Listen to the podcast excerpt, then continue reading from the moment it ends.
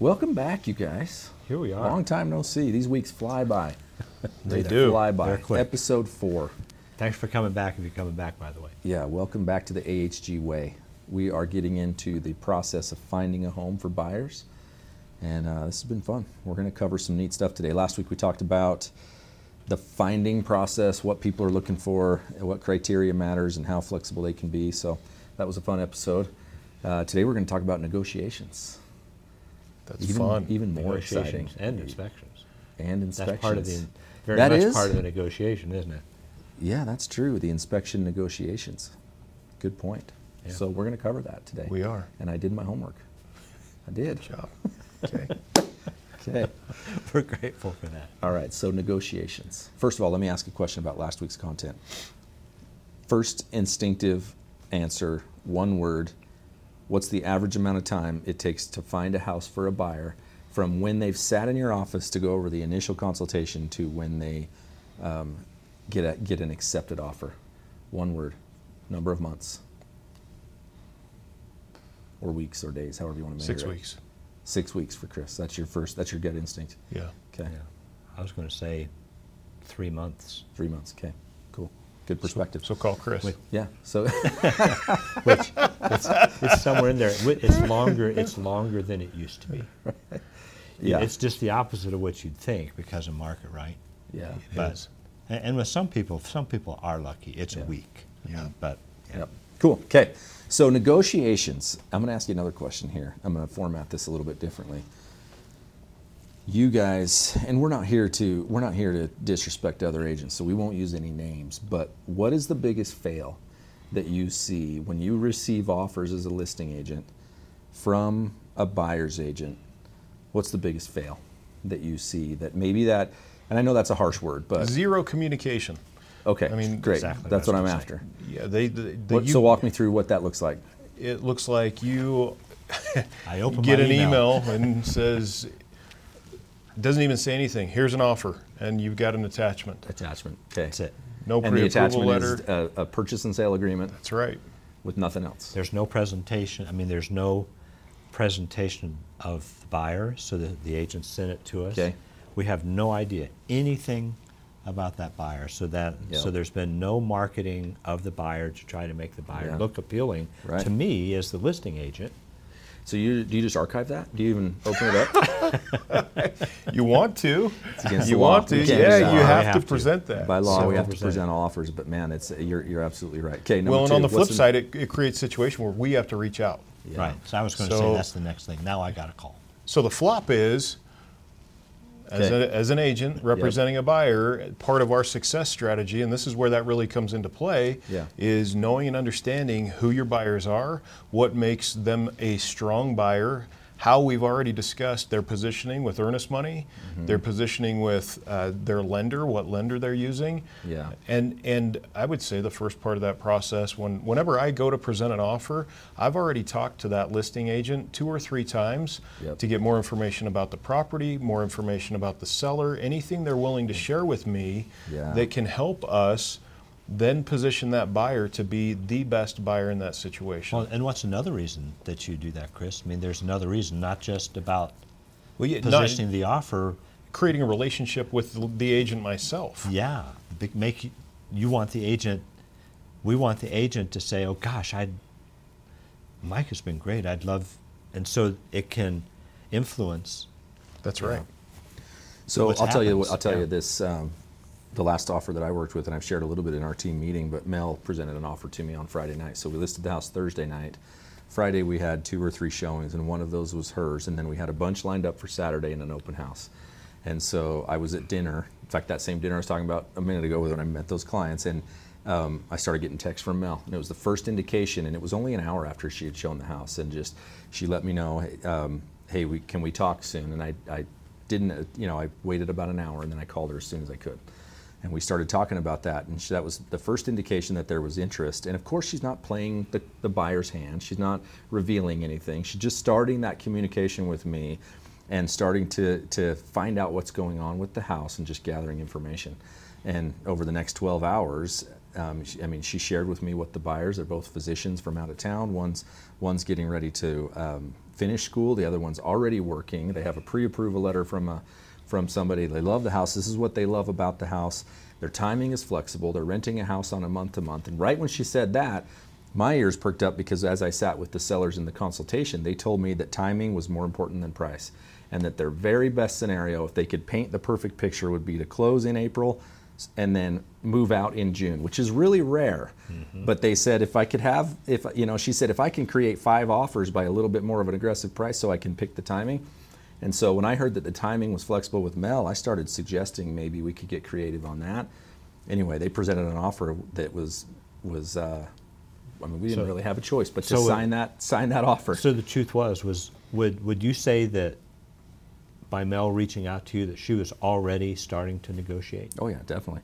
Here's what's funny too is um, two days later, you know, and, and it's funny because when when I used to list homes in the le- well, okay, so back up. So two days later, I get an email from a different agent that had shown it on that very first night that we were on the market.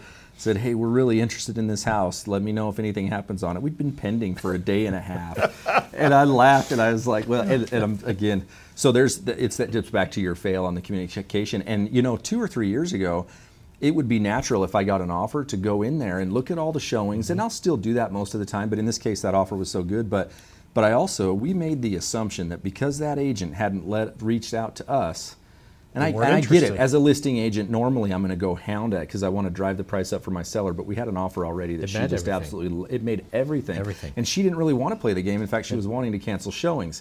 But I, I mean, that agent to come back two days later and say they were well, interested. It's huge. It's not your obligation to do that other agent's job. That's what drives yeah. me nuts about. Hey, let me know. Well, not oh, only Oh, that, right. not, not only that, that agent's buyer might have been an amazing buyer. Right.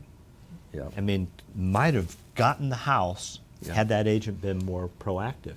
And Yeah. so that's really that's part of the be, be sure that you're selecting an agent, the right Yeah. agent who's going to communicate. But you hit when that question came from you, How Shawn. What's the biggest know? mistake? The first thing that came to my mind is a listing hits, and I mean, I happened to check my email, and there's an offer. Yeah. I mean, no and- text, no call. No text, no call. How can no a anything. consumer know if they're hiring an agent like Agent A in my scenario or Agent B in my scenario? I guess it goes back to what you said in the last Just ask what episode, the right? practices are. What do you do to know, the, where, where the volume's at. Go where the volume's at, and where the reps are at, and the experience is at. I know that's brutal. Yeah, I'll, I will tell you, It's there, brutal, there, but- there are experienced agents though that, that that's still not their practice. I, um, Yeah. So you just kind of have to ask and don't lead when you ask the Yeah. questions about. So tell us about your negotiation because I always say that. So I've been doing this 33 years. I don't know how to quantify what my negotiation skills are worth. How do I how do I build dollars around that? Um, I just know about results. And, and so that negotiation skill uh, in every other in every profession I know of, people value negotiation skills. So make sure that I guess bottom line when you're looking for an agent, this is back to our last week, but just make sure you're comfortable with that agent that they get it. That they, whether Yeah. you're buying or selling, here's how they that know. that agent They should ask us to reduce our commission in the That's what I was just gonna say. They should test our fact. ability Yeah. to negotiate. Yeah. Well, That's a fact. That's a whole other discussion. So I'm in. Yeah, we better not go there. yet. yeah, we will go there. Okay, so let's talk about a couple, couple other things. What what is it generally if a s- if a buyer, um, what are the top three or four points in an offer that they can use besides price to create a strong offer? You do one, I'll do one. I would say um, you probably could go to inspection terms. If, if you were wanting to get really aggressive with um, an offer, you could go to the inspection. In Idaho, we've got inspection terminology that is very specific, and it basically states you have a certain number of days to do an inspection, and these are the three different options you have at that point. One is to ask, well, one is to accept it as is, two is to ask for repairs, and three is you can just walk Terminate, away yeah. terminate. And so, if we want to compete, sometimes we'll um, we'll insert language. There's a number of different ways to do it that actually makes that a little safer for the seller. Right, Is how okay. I'll put it. Because it's very buyer, it's very buyer, Favored, I don't favored. slanted, yeah, or so. I was going to Yeah. say slanted, but I thought that was the wrong word. It's it's definitely language that is more buyer oriented than it is seller Yeah, definitely. Yeah. And, and a buyer could potentially go all the way to the extreme of just removing the inspection contingency, and that's probably not the right solution for most yeah. buyers. But on the one end, uh, to, to illustrate the extreme of that, I mean, and that speaks volumes Yeah. to a seller. It's often not the best solution for a seller, which can be another discussion too, Yeah. by not having an inspection and then people move in and discover things and they can go hard. Right. So another thing that I would say, uh, earnest money. Okay. So You know, talk to me somebody, somebody that. comes along and they're offering on a seven hundred thousand dollar house and there's a thousand dollars earnest money. Yeah. And so we often call earnest money serious money. So when Yeah. I look at a thousand dollars on a seven hundred thousand dollar house, my instant thought is, really? Are they really serious? I mean, it'd take a Yeah. thousand dollars to hold a new car for a couple days, right? I mean, so there's that word, right? What would you Um, say? So Oh man. Um, well, that, that example I just shared, the, ti the closing date, and and that's one most buyers are flexible on that nowadays. So that's that's if, if nothing else, the agent should be communicating what's what's an ideal closing date for the scenario. In this case, how can we make this the sellers because next to price, the timing of things is probably the thing that is occupying the most space in the seller's mind. This whole idea of relocating my family and getting this stuff out of the house. So if I can present an offer that puts puts the seller at ease in terms of the angst around that timing, that can go a long ways. So, and the the one I shared is very extreme to actually let the seller stay in the house after closing. That's kind of, I mean, because there's risk involved in that, and you're now our own. And we did. They they said, hey, give us fifteen hundred bucks as just a single flat fee for the six weeks you live there, which was was totally fair and reasonable. But sometimes they could even say for free, right? An, uh, uh, what do we call that? Extended occupancy or Delayed occupancy. Delayed occupancy. occupancy, yeah. Yeah. And so that would be that would be one I think is just something around the timing.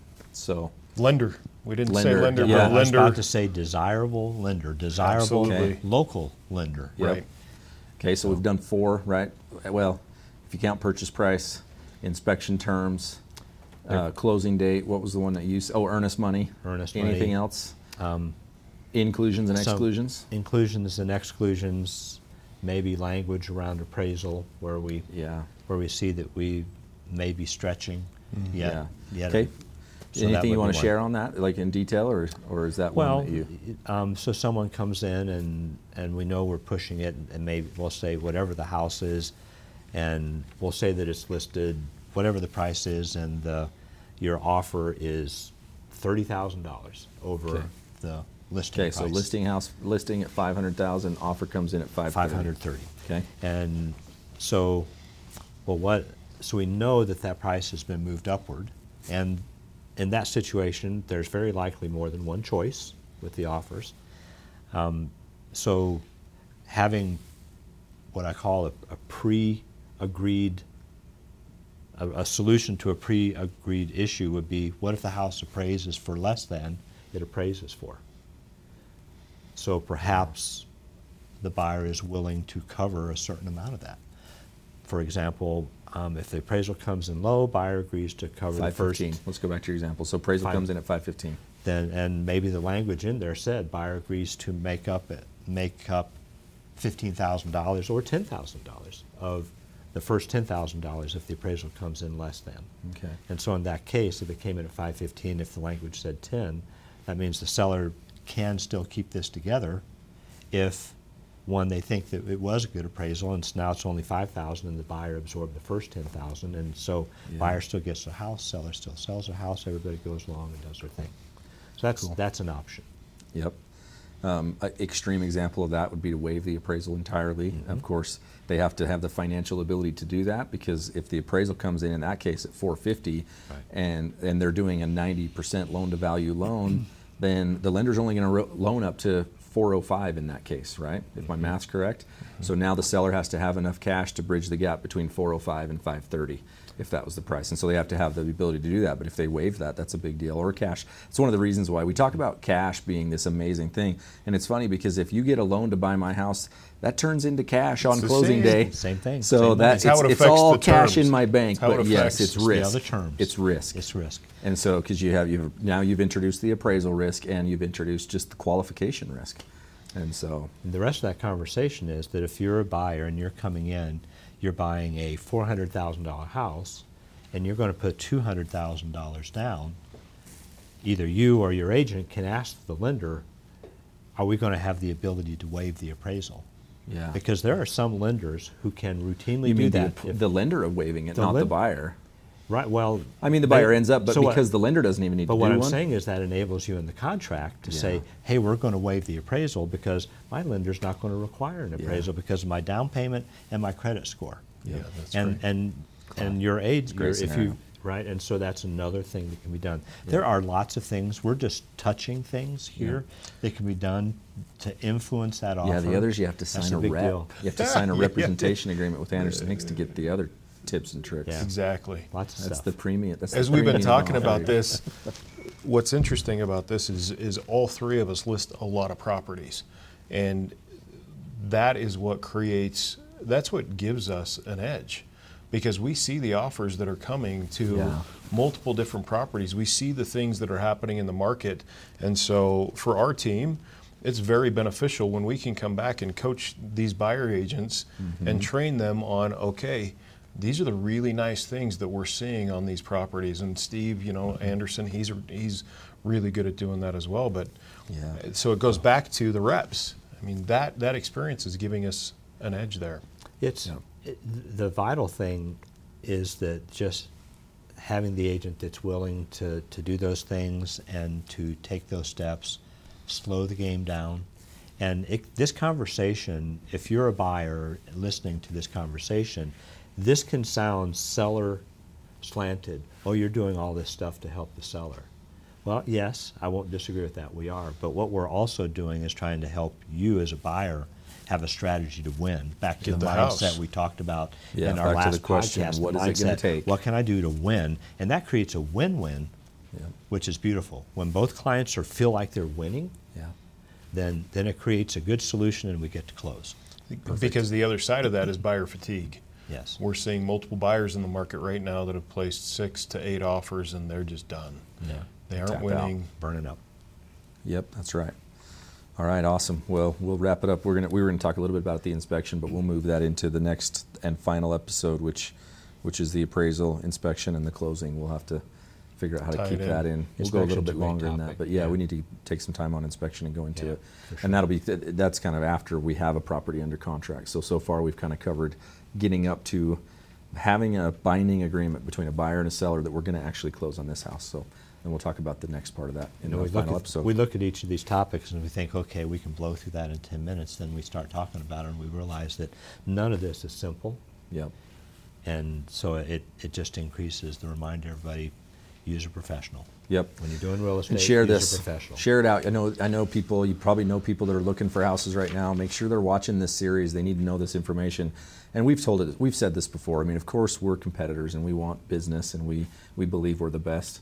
Um, there are a lot of really great Fine, agents in this quality. area. So if you're working with one in this area, continue to engage with them. Um, but yeah, share this share this content out to people that are looking for houses.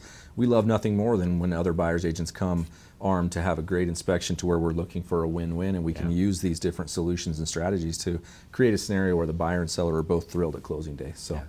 so yeah, keep subscribing and sharing. We appreciate your support, and we'll be back next week for episode five. Thanks. Bye.